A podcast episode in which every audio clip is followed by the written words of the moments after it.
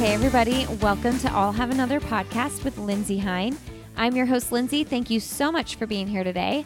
Today, you're listening to episode 192, and I'm talking with Nikki Hiltz. Nikki is making all the headlines in the running news because she keeps winning every race she runs. She's a 1500 meter runner. She runs for Adidas and she runs with the Missions Athletic Club. Her coach is Terrence Mahoon. Nobody really knows how to pronounce his last name, so don't correct me there.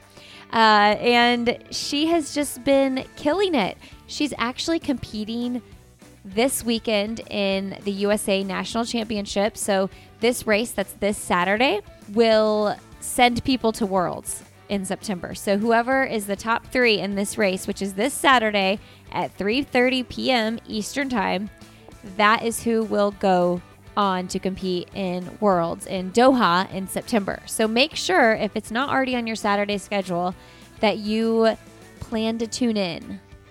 3 p.m. this Saturday is when coverage starts, and I believe her race starts at 3:30. She tells us in the episode, though. Uh, Nikki's a seven-time NCAA champion, and she ran for Oregon, then Arkansas, and then now she runs professionally for Adidas. Nikki is a huge supporter Nikki is a huge advocate and supporter for the LGBTQ community, which she is a part of, and she shares a lot about that over on her Instagram. You should follow her if you aren't already. She is Nikki Hiltz, N I K K I H I L T Z. Make sure you're following her over there for not only that stuff, but also her running updates because she is killing it. Before we get started talking with Nikki, I want to thank a new sponsor that has come on the show that I'm super excited about because I've been raving about their apparel for a really long time. Way before the sponsorship have I loved this company, and that is Sweaty Betty. Sweaty Betty is a British activewear brand, and their founder is female, which I love. They are known for their bum sculpting power leggings. I can't even tell you how many pairs of power leggings I have. And one of my favorite products that they have right now is the Stamina Sports Bra. You will see me wearing it on Instagram for sure. Actually, just like four days ago, I posted a picture on a run in Bloomington. Glenn and I went out for a seven mile run, and I'm wearing the Stamina Sports Bra. It's like a tealish green sports bra, and it's kind of long, so it's full coverage, which I love. And this sports bra is medium support, which is perfect for me. They have all kinds of other options as well, though. And I'm super excited because listeners of the show are going to get a little discount, and I, I, highly encourage you to check them out. So when you go to sweatybetty.com, you can use the code another to get 20% off and you're going to get over on that website and you're going to spend like an hour browsing because there's so many cute items. So again, go over to sweatybetty.com and use the code another for 20% off your order. When you support a sponsor of this podcast, you're directly supporting my show and you're getting cute clothes. So it's a win win win for everybody. All right. Thank you so much, friends, and enjoy this conversation with Nikki Hiltz. Today on the podcast, I'm super excited to welcome Nikki Hiltz to the show. Welcome to I'll Have Another Nikki. Thanks for having me. You are hanging out in Iowa in a super fun hotel room right now, aren't you? I am. I'm in Des Moines, Iowa. okay, so you're about to run uh, nationals this weekend. Tell us like what's going on with that, and were you also in Iowa for the Drake relays? Um, yeah, so I was here back in April, I think it was. I didn't do the Drake relays, but I did uh, like a road mile. It was um, it was actually like the USATF road mile champs, um, and it was like the same week leading up to Drake. Um, but yeah, and that race went pretty well. I won, so uh, I think I really liked Des Moines after that. Yeah. Um, but yeah, this weekend is USA's. It's nationals. It's like the big one that we all you know, are training for. And then if you're top three, you make the world team that goes to Doha. So it's really exciting that it's finally here. I feel really privileged that I get to have a conversation with you like right before you're entering that, like week of. Yeah, like today's Wednesday, tomorrow's the prelims. So yeah, you're like right in it.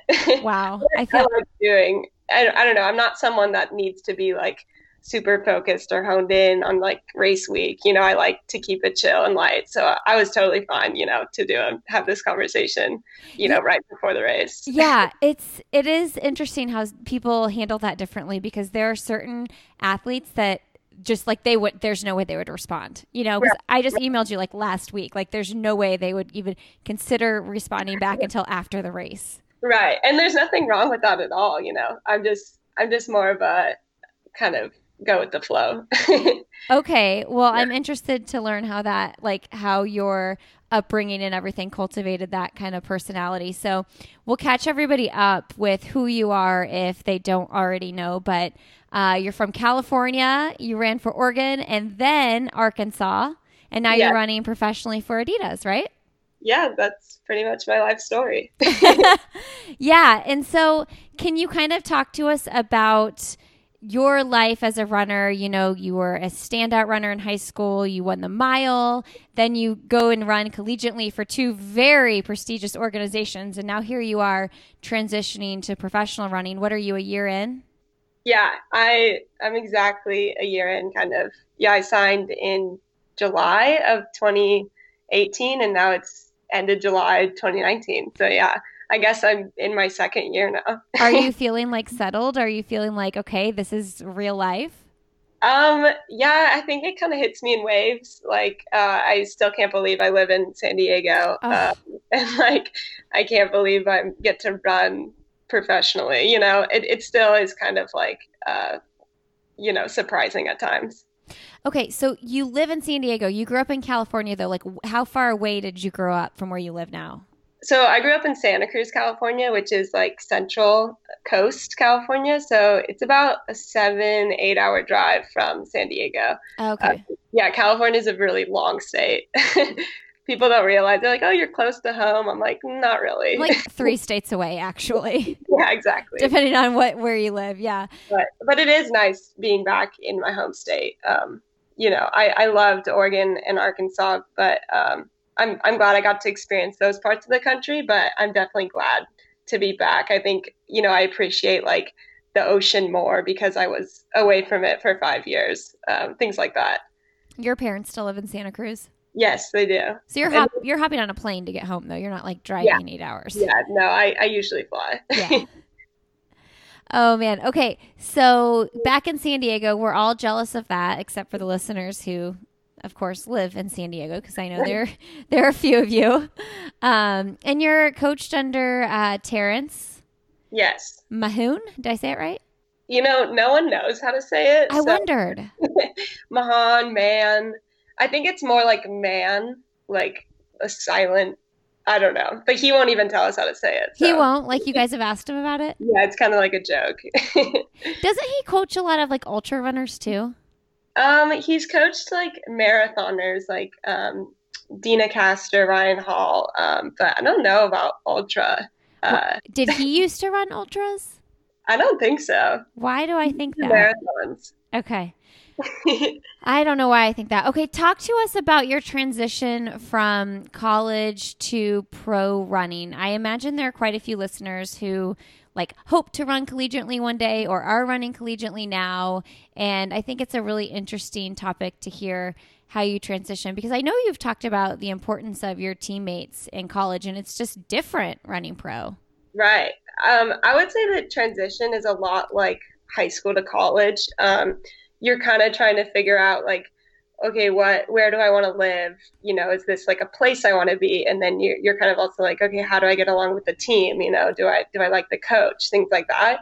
And I would say from college to pro, it's, it's very similar. You know, you, you're looking at training partners and, and cities to live in and, and what coach you mesh well with. So, um, I looked at a, a few places and San Diego just kind of felt right. Um, it just kind of felt like home.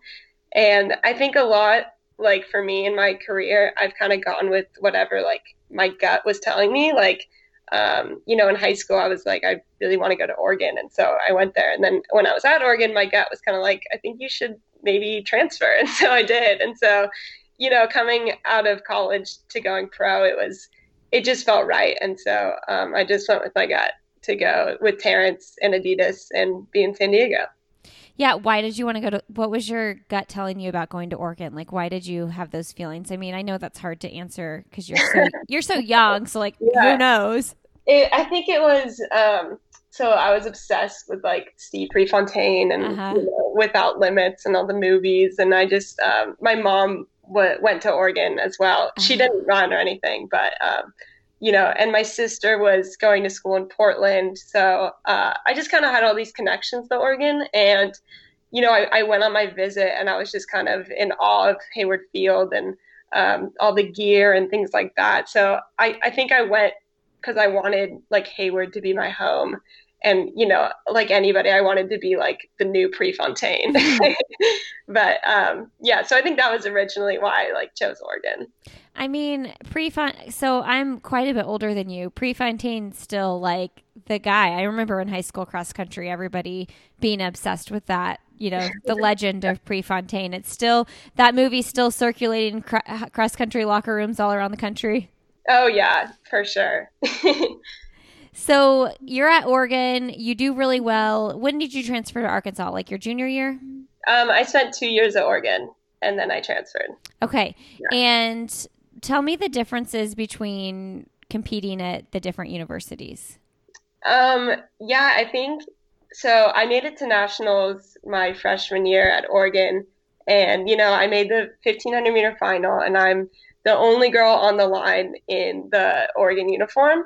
And I probably, I think I was the last person to the final. Like I just squeaked in there. So, I mean, on paper, you're looking at everyone, all the 12 girls on the line. Like I'm the worst one out there. Mm. and they they announce everyone you know before the race. And as soon as my name's called like the crowd just like erupts mm. just because i you know i'm wearing the o on my chest. Um, and that was just like that was just hayward. They just loved like their oregon athletes. Um, and then when i was at arkansas i you know was once again like at the ncaa championships on that starting line at hayward. And I, I would say by now i was like kind of an established athlete, you know, had PRs and accolades. And um, when they announced my name, it was like two or three people clapped, you know? like, who's this girl? Yeah, who's this?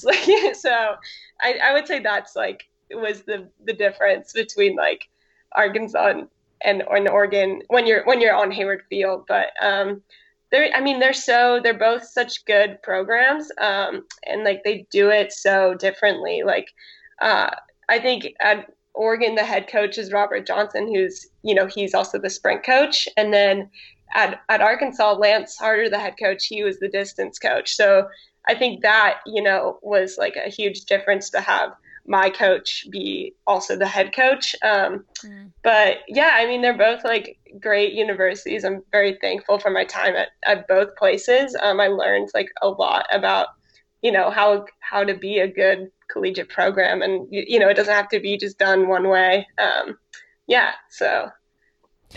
Yeah so you're seven time ncaa all-american did most of that happen while you were at arkansas?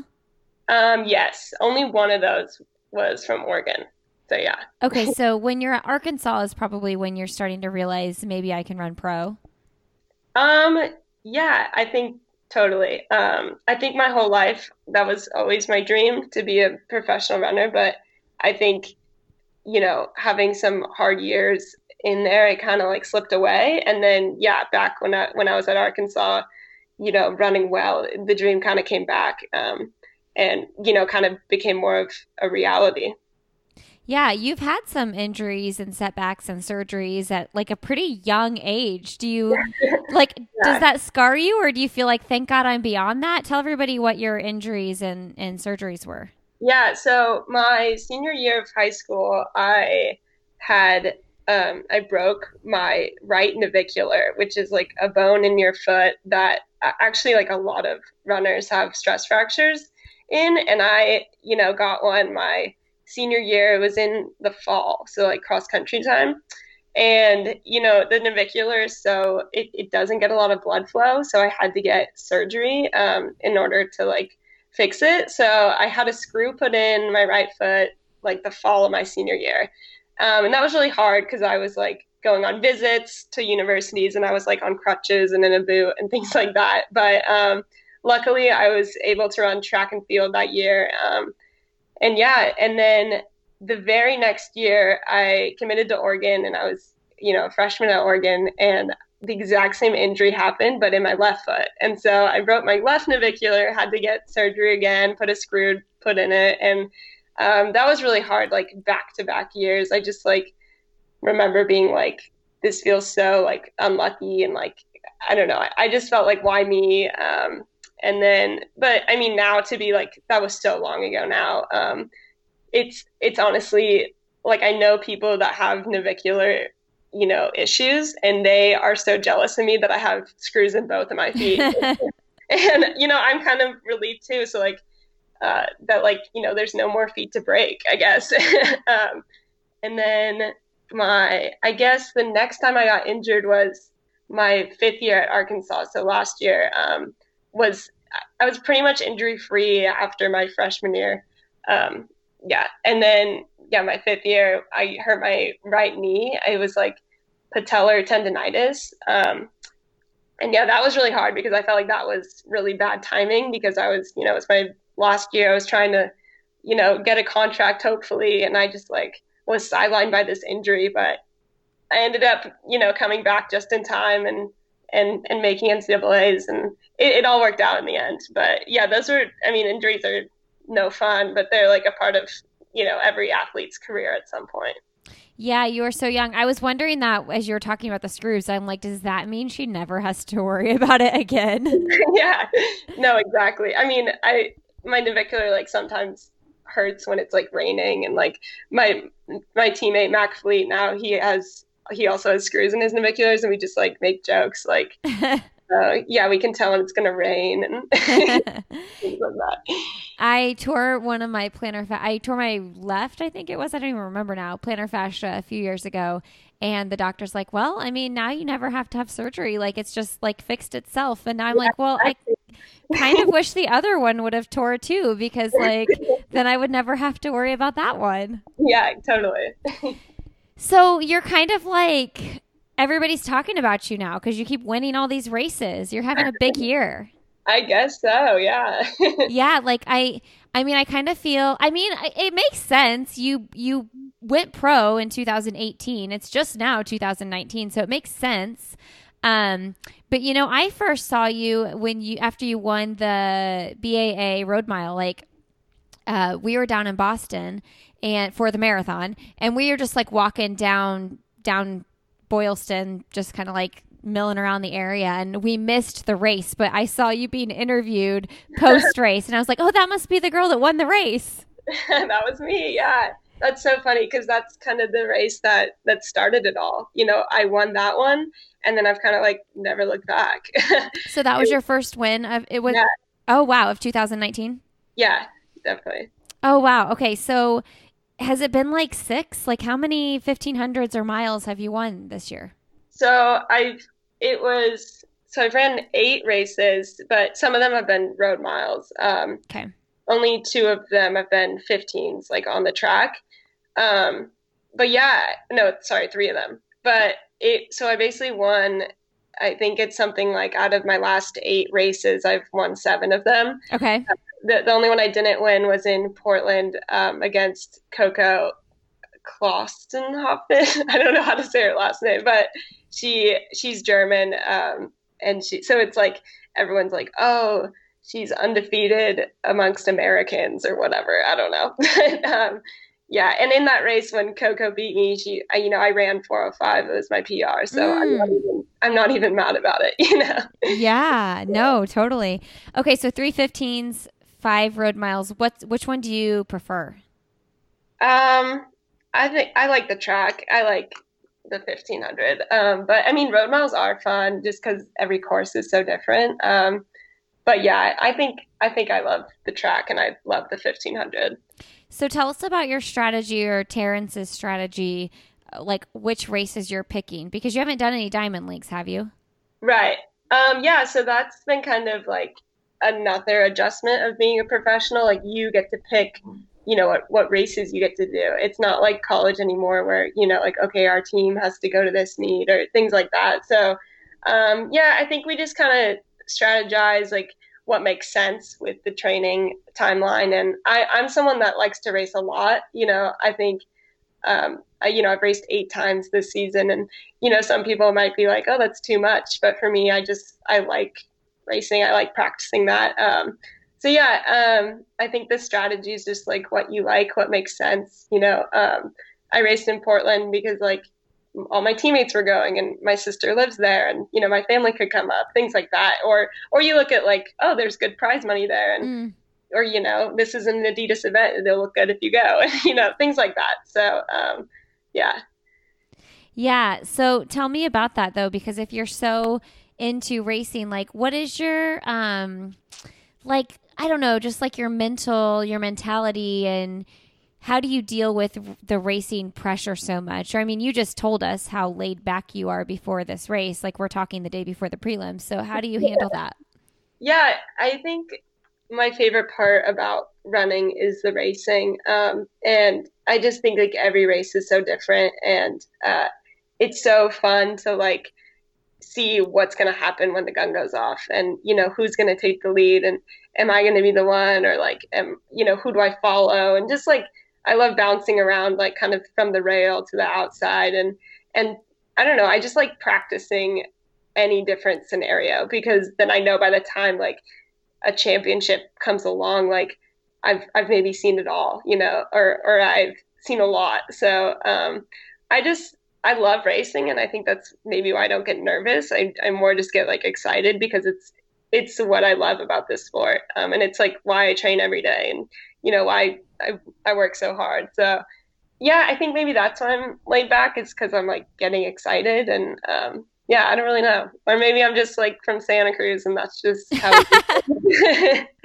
oh yeah, I love that. That's funny. Um, yeah, no, I was thinking about that too because the 1500 is so like tactical in the sense of what you were saying, like hopping off the rail. And um, I recently interviewed Jenny Simpson, and we were talking about I forget what race it is. You'll know exactly which one it is because you're a 1500 meter runner. But so, some race where she jumped into the inside where it was like a random opening and just like winning on the first oh, lane. Yeah. Do you know what I'm talking about? I think that was um, the 2017 like championships.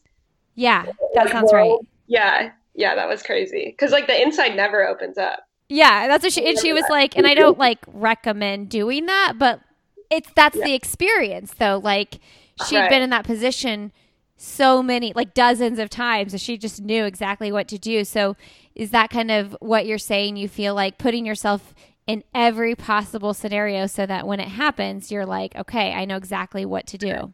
Yeah, like okay, I've seen this before yeah. And and i feel like you know i'm i'm maybe playing catch up because i'm so young and you know this is my first year as a pro and jenny's made you know countless world teams and olympic teams. And so it's like for me i just yeah i want to do the ba road mile because who knows maybe like i'll i'll pick something up there that that will like help me you know at usa's something like that. So i you know i love racing and i love racing a lot um, just to add like tools to my toolbox, if you will.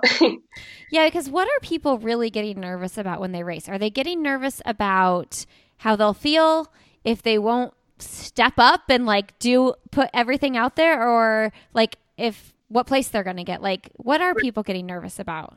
I I think that I think it's about especially when you know you're in good shape and you've put in all this work. I think it's then you're nervous that you won't be able to show everyone mm-hmm. you know like you won't be able to execute or um, you know that all that hard work will be wasted. I, yeah it's just like a fear of like not succeeding um, yeah. or, or, just not showing your full potential. I feel like it, if i get nervous that's definitely what it is. Yeah. So you're so you know we were talking about jenny and it's like and you're saying how much experience she has but like literally she's a decade older than you that's crazy, right? And that know, like you'll be like you're you're entering these waters where you're competing with people um, who have been doing this for a decade longer. So um, I know that 2020 it's got to be a big goal of yours to make make the Olympic team in the 15. Am I is that right? Yeah, no, that's definitely the the big goal. so yeah, like so you're getting all this experience and you have what, like a year, about a year to Because when will you, when are the trials for track? You tell me. Share. Um, share. Share. So I think I saw something like we're a year out from you know the like opening ceremonies of Tokyo. Like I think yesterday or something was like exactly a year. So uh, the trials will be I think a month before. Okay. So like in late June, I'm pretty sure the trials. It's always so like it's always so crazy because I follow I probably follow marathoning a little bit closer than I follow track and yeah obviously the marathon trials have to be like way sooner because you have to recover and run the full marathon. Yeah, totally. but so I always it's always seems crazy to me that the track trials are so close to the actual Olympics, but yeah. I guess recovering from trials is different when you're racing a 1500. Yeah, exactly. so what it, so like how do you prepare for that? Like what are you doing this year and you know, I know you won't probably know exactly what your spring's going to look like until you get through the rest of 2019, but like what are the things that you're doing to make this goal a reality? Yeah, that's a great question. And I think everyone's like, "Oh, this year is so weird. The you the world's championships are so late. They're in like you know late September." And for me, I'm like, "Well, this whole year is going to be weird no matter what. It's my first year. Like. I don't know what's going on." So, um, I think that's kind of played to my like advantage. Like, uh, it it all seems bizarre, and uh, so this year versus next year, I think, uh, you know, like I've everything I've done with Terrence this year is, has been new, um, and we're just kind of seeing what works and what doesn't. And uh, so the, I mean, the stuff that works, I'll just keep doing that, and the stuff that maybe didn't work, you know, maybe cut that out. Um, I know, like, I'm not sure how much of an indoor season I'll have next year, just because if I do make the world teams, like how how late I'll be getting started again. So I think it just kind of you you do have to adjust because you know the trials and the Olympics are like so big and they only happen every four years. You got to be you know really particular and careful about what races you choose to do. And um, yeah, but I'm really excited. I think uh, you know I'm in a good place now, and hopefully you know within a year I can be in even a better place. And uh, yeah, it's all so exciting and yeah, you know, like it is crazy. Like I, I remember watching, you know, Jenny Simpson and Morgan Uceny when I was like in high school uh, and being like, oh, I would, you know, uh, they're like my idols. Like I would love to like be them one day or, you know, whatever. And yeah. then now like to be racing Jenny like for a spot on the team is just like, it's so bizarre to me sometimes still. Yeah. like, I can like so instantly go back, like put myself back in high school, like watching her run like you know the trials and seeing her make the team and and then seeing her like medal last year or i mean 2016 like it's just i don't know. Crazy. is isn't that so cool though to know that like so long as you stay healthy you can literally do this for at least 10 more years? Oh i know. Yeah. Like what this would be is going to be your fourth olympics? Yeah. it's just, yeah it's awesome. So cool all right, friends, I want to break in real quick and let you know that the training group that I am hosting here in Indianapolis started yesterday, but it's not too late to join. You can still join us.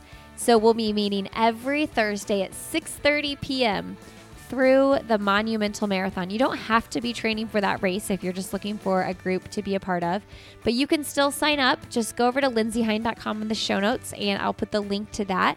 And we have the virtual group as well. I have virtual half marathon and full marathon training plans. We've got a beginner, a beginner intermediate, an intermediate, and an advanced half marathon plan. Those are all 14 weeks.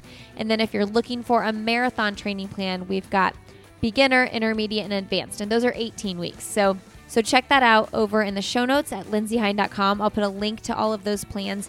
You can just buy the plan. You don't have to join our virtual group if you just like don't want that interaction with me. You can buy the plan and move on your merry way.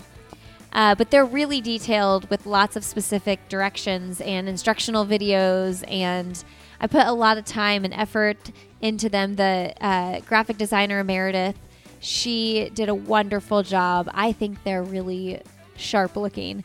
Um, and then I hired a videographer, Chris Thornberry, to do the videos that teach you my pre and post run stretching and strength routine as long as well as a weekly strength routine that I recommend for all marathon runners. Um, so yeah, check that out in the show notes at lindseyhein.com. And then one other thing I want to tell you before we continue this conversation is if you are coming to run the Monumental Marathon, which is Saturday, November 9th, make sure you don't fly out or drive home until Sunday. So stay and celebrate with me because I'm doing an event on Saturday night. Details about that event will be announced probably within the next week or two, but just know that I am 100% doing a really fun event that Saturday, November 9th here in Indianapolis. And if you aren't, already signed up to run the Monumental Marathon or half marathon or 5K, just come do it because it's super fun. And I'm not getting paid to say that. I just love the race and want you to come to my town. So, yeah, stay tuned for more details on that coming very soon. If you're not following me on Instagram, that is a good place to find details like that. I'm Lindsey Hein 626 over there. I usually drop all announcements over there relatively quick. That's usually one of the first places I share that information. All right, friends, I hope you're loving this conversation with Nikki Hiltz, and I hope you love the second half of it. Enjoy. So tell us about USA's this weekend. Like, I assume the goal is to win.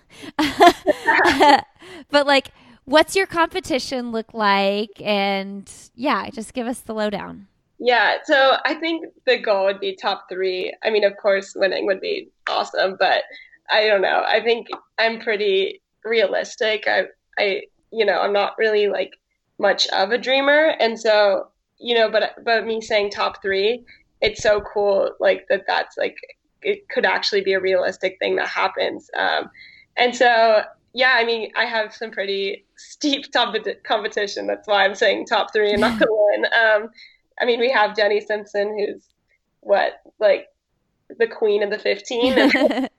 uh, there's you know Shelby Houlihan is is like doing amazing and on fire. Um, you know, like she I raced her. She was a senior and I was a freshman in college, and you know to see her like progress has been like crazy. Um, her kick is like unbelievable, and then you have Kate Grace, who's you know been an Olympian in the 800 and and you know done some pretty crazy things in the 15 as well. So I think I have like my work cut out for me. Top three will not be like an easy feat whatsoever, but um, you know, I think I believe in myself, and and, and USA's is cool because it's it's you know on any given day anything can happen, and um, yeah, hopefully I'll feel good that day, and and top three will be you know something that happens.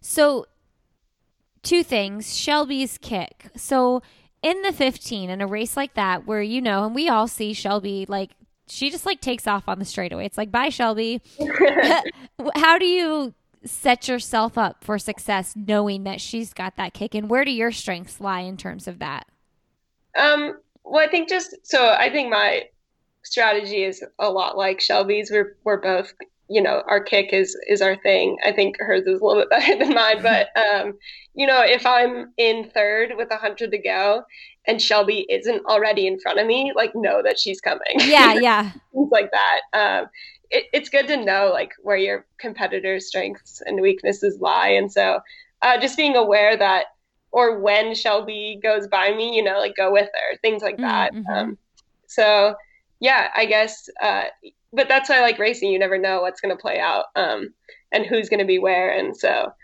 yeah. It, but it is good to know, you know, like where people's strengths are. Do you ever do a little like side look back to see what's going on, or do you just focus straight ahead? Um, if it's like really slow, like tactical, I'll definitely look around to see like where people are at. But if it's anything like fast, like you know, you're just trying to hold on for dear life. Yeah, as hard as you can. you're just worried about yourself. Yeah. what is? Do you know what Shelby's PR is in the 15?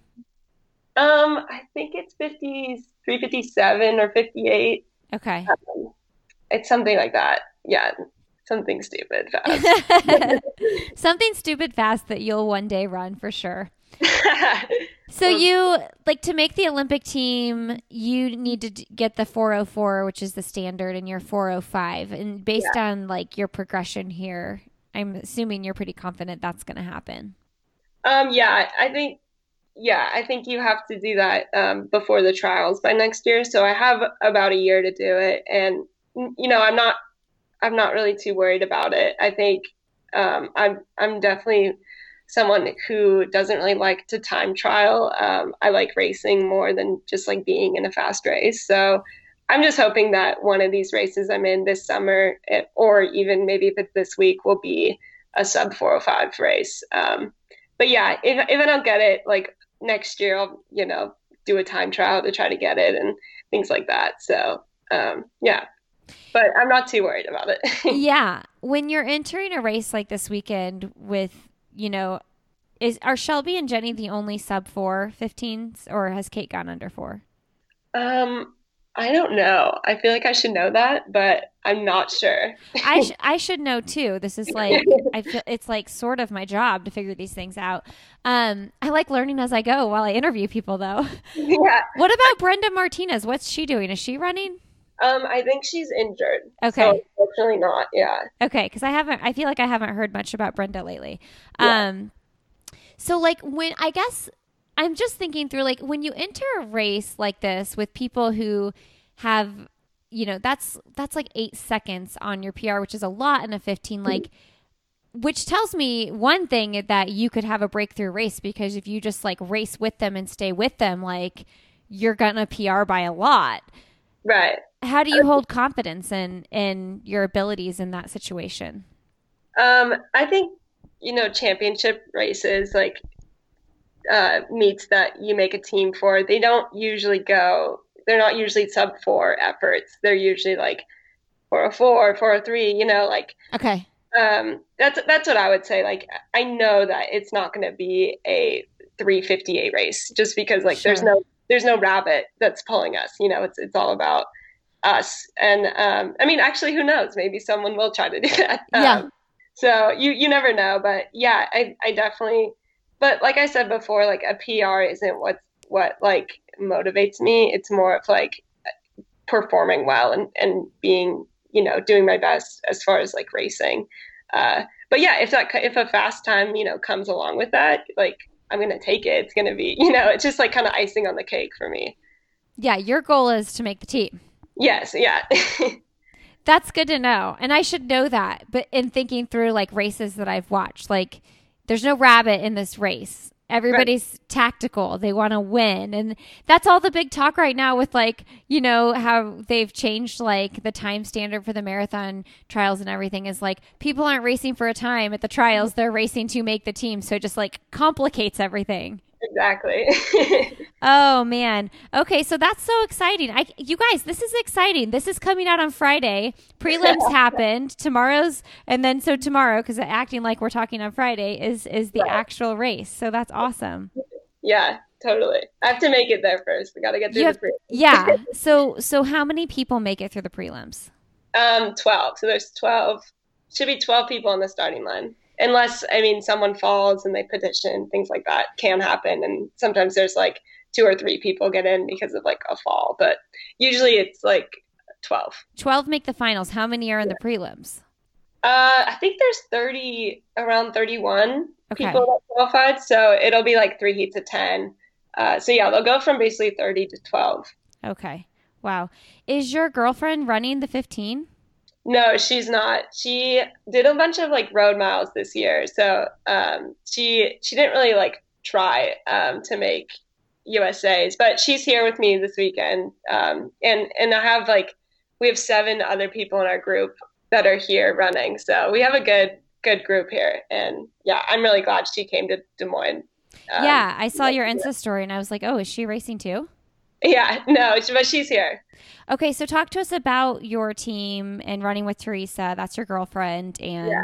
like how many people are on your team, what all that looks like, competing against a significant other. Give us all of that detail. All of the details, yeah. So our team is pretty new. It's called um, the Mission Athletics Club, and Terrence uh, basically started it about a year ago. Him and his wife Jen Rhines. Um, and they basically he's from Orange County, California, and he's like was coaching and living in Boston. Uh, he was the BAA coach, and he's like, you know, I think I'm kind of over Boston. I want to make my own group and I'm going to go to San Diego. And it was just kind of uh, from there. Then after college, like he recruited Teresa and I, and we said, yeah, let's do it. Um, and I think there's about there's we have two guys in our group, Eric Avila and Mac Fleet, and they're they're both in the 1500 um, this weekend.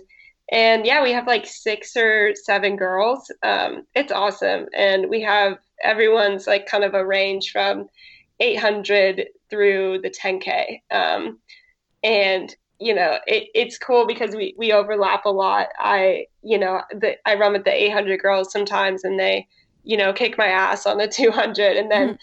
I'll go do a tempo run with Sarah Pagano or 10K girl and she will just like absolutely drop me. So it's really cool that we're all different events, but we all can overlap sometimes. Um, and yeah, we're just running and living in San Diego and uh, yeah, we, we're all good friends and we, we're just like doing what we love you know, running. Uh, it, it's really awesome and it's it's really like chill. Like I would say it's it's very like Cali- California of a very laid back, but you know, we work hard. And and yeah, and Teresa, my girlfriend, is someone else that's in the group. Um, and yeah, we're we go through the fifteen hundred, and you know, it, it's definitely kind of crazy to race your significant other, but we we try to like not overlap a lot. And um, but when we do, it's you know we're we're each other's like biggest fan and and it's you know I would relate it to racing like a really you know a really close teammate of yours. It's like you want to do well, but you also you know really want them to do well. Um, so yeah, it's it's definitely a unique thing because there's all, there's so many like you know running relationships in this sport, but um, there's not a lot of same sex relationships. So yeah it's it's definitely a unique thing. There's not like very many people we could ask for like advice, so kind of figuring it out for ourselves. But um, you know, it, it is hard, but it's also kind of really rewarding, and I don't know. Yeah, you are super open about all of that, and super. Uh, you're a super role model, I guess that's what I should say. um, tell me, talk about that though, because obviously it's really important for someone with a platform to open up about this stuff because there are going to be younger athletes and people that are looking to you uh, as someone who was brave, you know? Right. So yeah. do you hold that like super close to your heart and is that super important in your life? Oh, totally. Um, yeah, I definitely like don't take it lightly that I have this platform that I I can speak out on and you know, um, if me just, you know, living my life is I'm considered a role model, then, you know, that's that's okay with me. Um, it's just kind of crazy how much, you know, this past year it's kind of taken off. I think, you know, I've been. It, Terrence always says like, the the faster you run, you know, the better you do, the the more people you're going to reach, and so that's kind of just like another edge I think I might have on people is like I have this kind of like not responsibility this like opportunity to make a difference. And like i think you know when uh, you're in that moment of the race when it gets hard or like you know you, you want to give up you, you can think of like wait i have this whole community behind me. Like i'm running for more than like just myself. Like i you know. So it, it is really like a powerful thing. And uh you know teresa she helps me like uh you know when i want to write like a caption or whatever mm. i'm like does this sound good? Or she's like yeah you should say this. Like like we're definitely a team in trying to reach as many people as possible. And um, yeah i think it's it's definitely something like i hold close to my heart. Do you ever feel like can i just be like can i just be or like for instance in this interview with me where you like when is she gonna ask? You know? That's so funny. Um no i think so I think there was a while where I was kind of like coined as this like gay runner, and you know that was like as what I was like identified as. And you know, for a while I was like, well, I'm so much more than that. Mm-hmm. You know, I'm like all these other things. But now I'm kind of like, you know, those are two things that I am like that that I do identify as like I'm a runner and I'm gay. And it was just kind of like, and those are two things I'm really like proud of. You know, I'm I'm proud that I'm proud to be like who I am. And then I'm also like proud of all my running accomplishments. So I think I'm I'm very much okay with being labeled as you know this this gay runner because you know that's who I am.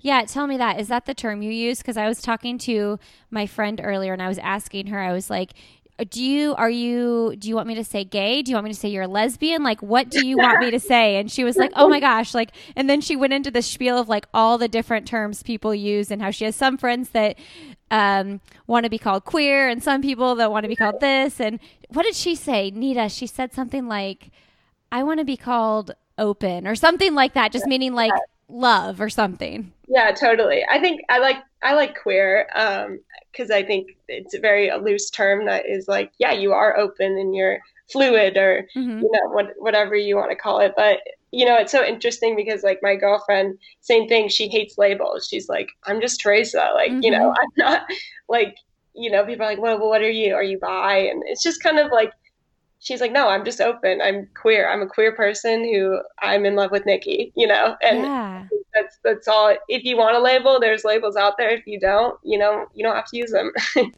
What's the definition of queer? Oh gosh. You know? now I'm putting you on the spot. But just the way you said Teresa explained it, I was like, oh, that's yeah. Right. I think I think it just means um we're gonna we can look yeah. at we can wait. Let's look it up really quick because now I want to know what the actual definition is. Yeah. Queer definition. That's so funny. Strange, odd.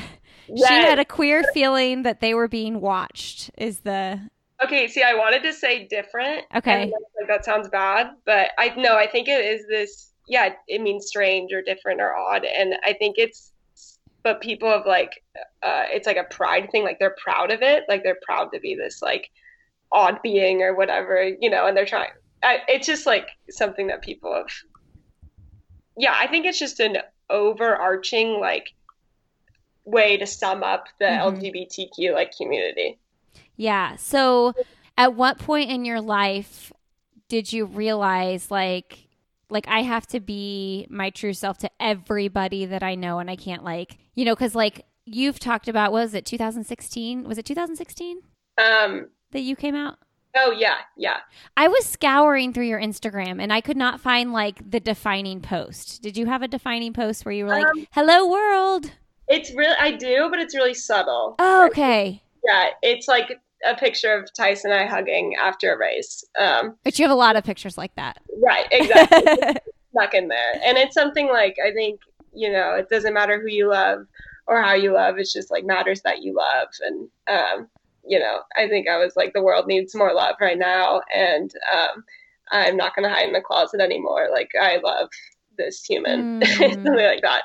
Um, but yeah, I think that that was in 2016 and it was kind of like you know, when you're coming out, it, you it seems like this huge big thing, and then you realize, wait, I'm going to be doing this the rest of my life. You know, it's kind of like whatever you say, like, oh, hey, grandma, this is my girlfriend, and then it's kind of like, oh, okay, you have a girlfriend. Okay, you're, you know, not straight. and so yeah, it was just kind of this. A, a, lot of my our teammates knew we were together. Our parents knew that we were together, and it was just kind of like, well, I guess like the world should know because like you know it's i want to like share my love for this person because like that's what social media is you know you, mm-hmm. you want to share what's going on in your life and i didn't really want to hide that part anymore um, and then as soon as i did it was kind of opened the floodgates to like mm-hmm. other people being like oh my gosh me too or you're so inspiring or uh, oh hey you, you, can answer this question like how do i tell my mom i'm gay i was like oh no, oh, no. I don't even know what I'm doing. Like, just kind of became this role model, if you will. Yeah, and you've talked about your parents being super supportive, your teammates being super supportive. Do you feel like that was a privilege that you had? Like, not everybody has that privilege of having a family that's going to welcome this with open arms and teammates. Yeah, yeah. Oh, absolutely. Like, it, it was crazy because Trace and I, we decided that we were both going to tell um, our parents on the same day and you know we were both like so afraid and really why are we gonna why are we nervous we know our parents views like we know they're gonna be like fine and and then it was fine and you know but it's just like the fact that i got that nervous and i knew what was going to happen. Like I couldn't even imagine mm. being in a household, you know, that's like you, you don't know what your parents are going to do. And you know, I've had friends tell me that they packed a bag uh, and then went downstairs just in case like their parents like told them to get out. And I just like I do definitely feel this privilege to be, it, you know, in a community that's so, you know, my personal community is so like welcoming. Yeah, man, that's something. I have four kids, and it's like something as a parent we're like, I hope and pray that my kids would never, ever have that fear, you know? Right, right. And it's like, and it's crazy to think that though you knew what your parents believed, it was still nerve wracking. Yeah, totally. Yeah, it's crazy. so, so uh, we'll we'll move on from it. But last question is, what's your message to like a young person or someone who um, is nervous and doesn't know what to do and wants to come out and is is scared to do it? Um, I think you should definitely like don't if you're if you're nervous like don't keep it to yourself. You know, you it's like for me in that time it was so uh, important that I had Teresa, you know, to do it with me because we knew like no matter what we would have each other at the end of the day. Mm. Um, so just like find a friend or you know you could even DM me if you want like someone to be like hey, no matter what, like I'm gonna love you, or mm. like we're gonna have this community that's gonna accept you. Um, and then also, you know, maybe after the fact, like if you do come out and you do face, you know, backlash, whatever that looks like, just remember that like those who love you or those who mind, like they don't matter. And then those that truly matter, like they won't mind at all. So um, I would say, yeah, like those who mind don't matter and those who matter don't mind. so good. I love that quote. That saying that that definitely helped me when I was like nervous. Um, maybe to tell even like certain teammates or you know. Yeah, it's and it's been three years. So do you feel like that's been that's been out for three years? You're now competing professionally for a year. Do you feel this like freedom in your life? Um, yeah, totally. I think uh, yeah, it's it's definitely like reassuring and I, I never thought that I would be here. I think like if you if you were to tell my like younger self like oh yeah you're gonna be this like queer like on this platform like changing people's lives i'd be like what are you talking about i'm never coming out of the closet like that's not me you know so it is so like exciting to be here and like to receive all this positive feedback and love just from like the community. You know, I, I think I said it before, but I think it gives me like an edge when it comes to running. Like I have, I feel like so much more to run for. That's so good. Now, when you say that you said you never were going to come out of the closet as a kid, like when were you like, oh, I am into girls? Like when did you know? oh, I think I knew. Like I don't know. Like when did you have your first crush? Like um, eight maybe like is that too young i know i don't think so i think that sounds about when you start like noticing and you're right. like getting yeah. embarrassed or whatever in front of right. that i think it was then i was like oh but i didn't really think i knew what that meant until like sure maybe like junior high or high school when it was like you know we would be at sleepovers and like girls would be like who, who do you have a crush on and i would just say what everyone else said i was like oh yeah that guy. um, yeah, I think it kind of like really. I think it was high school and and then college was when I really was like, oh shoot, that's what this means. you know, uh, yeah. It seems like more kids are coming out younger in like high school, even. Yeah, yeah. I, do you think? I mean, it's because of people like you who are like setting the stage and saying like it's okay. Yeah, yeah, totally. I think it's society. You know, I, I think I grew up in a maybe a more homophobic society, you know, one yeah. that was whereas like now, you know, kids see like Pete Buttigieg like running for pre- president and he's like, you know, this out gay man and mm-hmm. it's not like there's so many yeah, I think it is so many more examples of like like visibility is huge and people uh you know, I think in my generation realize that and so they like you know think like social media is such like a cool thing because you can reach people like from like anywhere in the world, um, even if you're in like, you know, Oklahoma or something. or Pete Buttigieg from Indiana. Right, totally. I've, I've got pride in that because I'm from Indiana. Yes, Mayor Pete. yeah. Oh man. Well, thank you for doing doing that and and being a voice. That's really important. Oh, thank you. um, okay, Nikki. So you were talking about your teammates and how you have this like wide range from like 800 to 5K. Do you and did you say 10K too? Yeah, yeah. Okay, so I wonder, since you're so special in the 15, do you like ever think about going back and racing a an 800 or a 5K?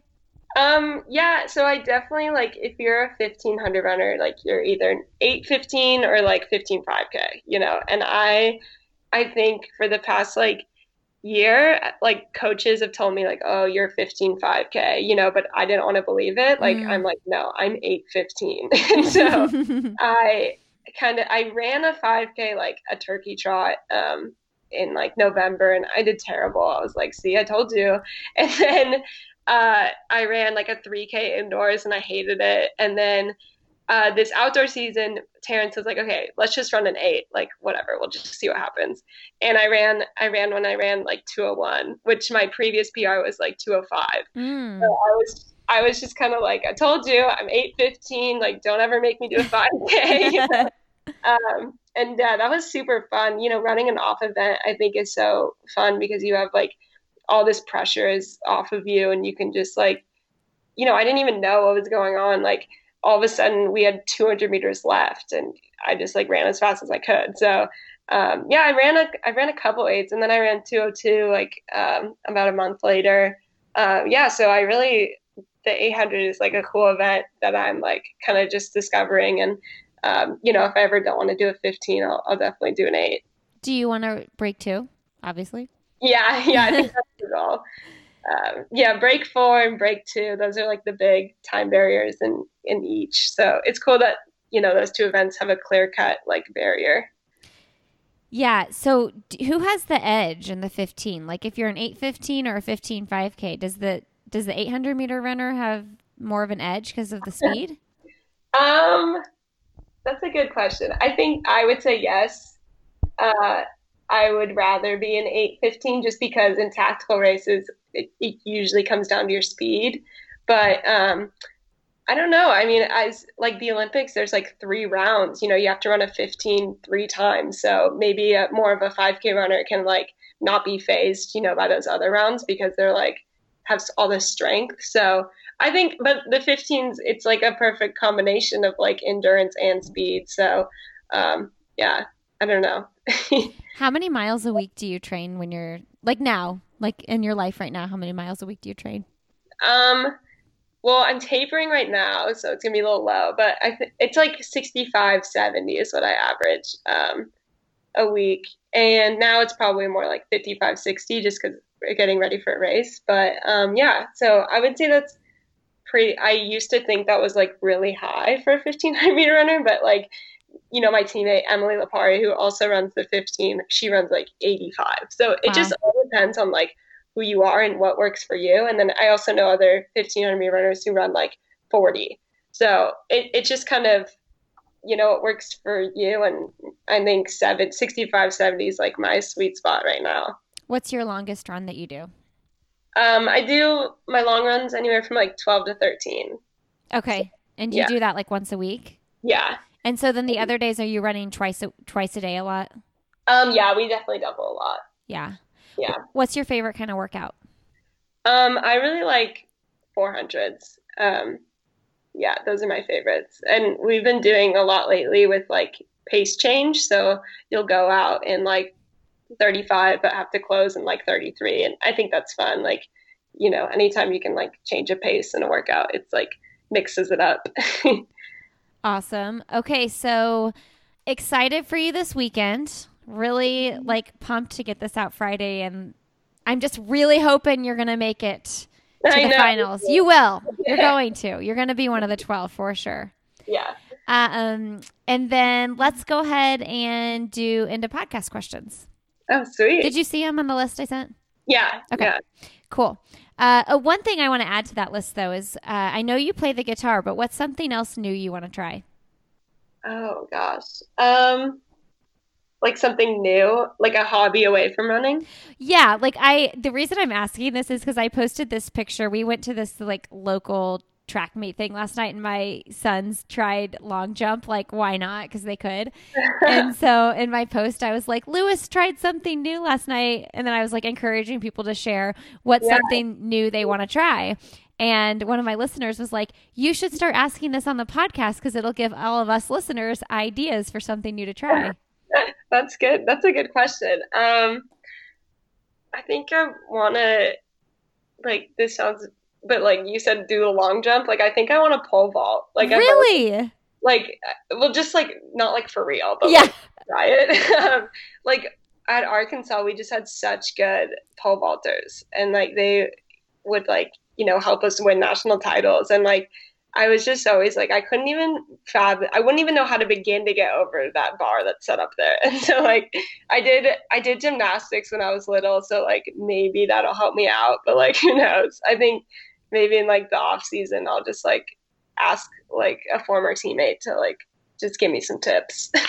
yeah, I was gonna say your coach might be like, "No way! Like yeah. you're not risking injury trying to pole vault for fun." Right. Or I don't know, like maybe steeplechase, just because. I don't want to like race the steeple, but I want to like. I think every runner should like go over a water pit at some point just to see like how hard it is. Yeah. And like, like I think that's something I want to do in the off season. Just and then like just for fun or just so I can be like, okay, like, yeah, that's really hard. Like, those steeplers are really legit, you know?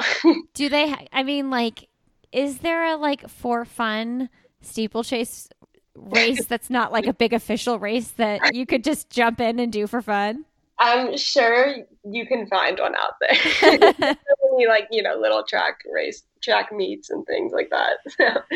I've um you should listen. I've had a pole vaulter on my show. I don't know what number the episode is, but Katie Nageotte, do you know who that is? Oh yeah. Okay, I'll listen. Yeah, she's like really good. She's one of the, the top pole vaulters in the country for sure. So, um, she de- she definitely talked about how she did gymnastics as a kid too, though. Yeah, sweet. See, I'm already halfway there. There you go. Just listen to the episode. You'll learn all you need to know about pole vaulting. um, all right. What is one thing professionally or personally that you'd like to do that you haven't done yet? Um, I think we talked about it a little bit, but I definitely want to make an Olympic team. Um, you know, being an Olympian is something that like our sport or like our society, if you will, like puts on a pedestal. And I think it would just be like such a dream come true. Like my whole life, I've watched the Olympic Games, you know, and um, specifically like the women's 1500, like the metric mile. I've been watching, you know, that race at the Olympics ever since like I can remember. So yeah, I think making an Olympic team would be something I really want to do as a professional. What's an accomplishment you're most proud of? Um, okay, so this one was hard, but I think it was getting second at NCAA's. Um, after like last year um, after battling back from an injury. Uh, it was just like such a special moment. Um, so i feel like i should so a year earlier i was second. Like in 2017 my junior year i was second at ncaa's and my goal my after that race like i just remember being like okay my goal for next year is to come back and you know win the whole thing and so in my mind it was going to be like senior year, the perfect ending to a collegiate career. You know, I was going to, where I started at Oregon, you know, had a rocky start, transferred to Arkansas, and then had a fresh start. And then I was going to like win the title, and that was going to be it. And then, of course, like life happens, and um, I got injured my senior year and um, during indoors. And so I just like, you know, had this really bad knee injury and was like piecing together training, you know, limping through workouts. And um, I just told my coaches, like, okay, I'm not running until I'm healthy. And then I ended up getting surgery and I was on crutches at the end of April. And, you know, the NCAAs was in June. And I was like, okay, I guess that's it. Like, mm. you know, I guess, you know, my dream of coming back and winning, like, isn't going to happen. And then it was like all of a sudden I was, after the week on crutches, I was like, wait, my knee doesn't hurt anymore. But it, it was just like this crazy next like month like uh, i started running on the AlterG and i could like run again and like i was cross training and like so i was like i need to run a time to get to regionals because that's how you get to nationals and so uh, i was on crutches in april and then by may like the second week in may i ran SECs and i got a time that got me into regionals. And then two weeks later, I ran at regionals. And by then, you just have to be top five. It's not about like getting a time anymore. So I just like raced my way like onto nationals. And then, and then I was at nationals. And I was like, okay, I just got to make the final. And then I made the final. And it was just like, so now, like, all of a sudden, I'm back to exactly like where I wanted to be, like to redeem my second place finish and like, you know, my runner up finish. And like, I was like, this is it, you know. But the only thing was, I was just like, I was there just because of like sheer will. Like I was mm. not fit. like I was like I'd only been running like on the ground since May and it was now like June and it was just like this crazy like moment where I realized it's like you just have to like believe you can do it and then you can and um you know and then I just remember being in that semi final being like okay you made it this far like why stop now you just you have nothing to lose so like I put myself in the race and like I went for it and I ended up getting second again but like to me, I like wasn't disappointed at all. It was like, I obviously it wasn't like the fairy tale ending I wanted, but it to me it was like it just it was like per like perfect. I don't know. It was like I kind of overcame all that stuff, and it was definitely like an accomplishment that like like out of all like my all Americans, like that was definitely like the most special one. Yeah, I mean, how do you even do that? I mean, you say you're you pure will, but like you had to have been doing some legit cross training, right? Yeah, like I I was like aqua jogging and yeah. like yeah, but I don't know. I guess like maybe I'm too far removed now, but it was just like it didn't seem that intense. I was just like getting in the pool with because I had a couple other teammates who were injured at the time, and we were just like getting in the pool and like going for a run, but like in the water. Yeah. so yeah, I, I and I biked a little bit, but I was more just like aqua jogging and alter G'ing was like, and then I could run on the ground. yeah, your your fitness was still there, but do you think that's something that? Well, I mean, I don't know. Emily Infeld, she was injured for a long time, and then she went on to make the Olympic team like soon yeah. after in the 10K. Like, do you? I was gonna. My question was gonna be, do you think that's more realistic to happen for a collegiate athlete, like your will really gets you there. If your fitness has been there and then you cross train enough, then like on the pro stage, because there's just so much more like competitiveness and fierceness in the in the pro scene. Yeah, I think I think it's like you when training's going perfect and you're healthy and you're fit and like everything's going great, it's like you almost don't have as much heart as you would if mm-hmm. you know if you're like in the middle of a storm like you know it's not going good so i think you can have like more will and more heart when you are you know in the trenches and so i think that's kind of the edge that a lot of injured people coming back like have um but i mean also like cross training does work you yeah. know i ended up that race like i ended up pring and it was like what you know you so i i would say like cross training you know swimming or aqua jogging or biking like can really like replace running if you know if you do it right. Do you cross train now? Um, a little bit, but no, I no, I don't. yeah, like you're you're getting your workouts in with your runs. Yeah. You're not hopping yeah. in the pool to aqua jog or. Yeah. I mean, if I'm, you know, if it was like a hard week and I'm like not feeling going for a double, like I'll I'll jump in the pool and aqua jog. But mm. um, no, it's it's definitely like rare for yeah. me. Running's more fun. Yes, exactly. if you could have coffee or cocktail with someone fun, motivating, or inspiring, who would it be? Okay, so I'm definitely more of like a cocktail type of gal. Um, so I think I would get a cocktail with like Ellen. Yes. And like, just because she's such this like gay icon, but like also hilarious, and I just like love that she her whole her whole like platform is just making people laugh and i don't know i think like laughter is so like important and so powerful and yeah i think that would just be like really fun i mean i'm not gonna lie like you could probably get on her show at least yeah maybe i'll just get on her show yeah yeah you have a story here nikki um but having like actual one-on-one cocktail with her would be way more fun than being on her show in all reality. Yeah, exactly. Like actually getting to talk to her. It's crazy. I can't believe Ellen's like 60. I know. I know. Crazy. Yeah. Um all right, what is a nonprofit you like to support? Did I add that in there?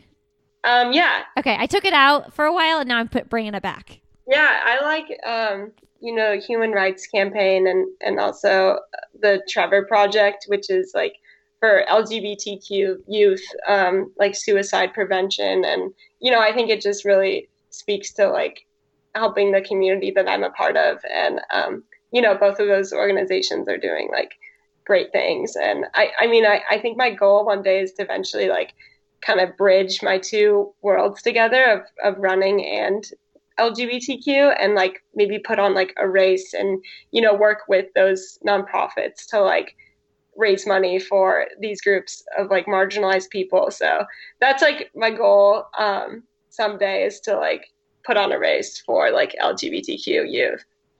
There is a organization that my friend Nita that I was telling you about. She just sent me the Facebook group to like the page. And now I'm looking okay. I'm looking it up because I want to know what it's called and I'm I want to say it right on the show. But it's some it's some sort of running group that's supportive of the LGBTQ community. It's like runners and mm-hmm. it's LGBTQ community and allies. Okay. And they have chapters around the country and I think they're coming to Indianapolis or something. Oh, ah, I'm so annoyed with myself for not. she yeah.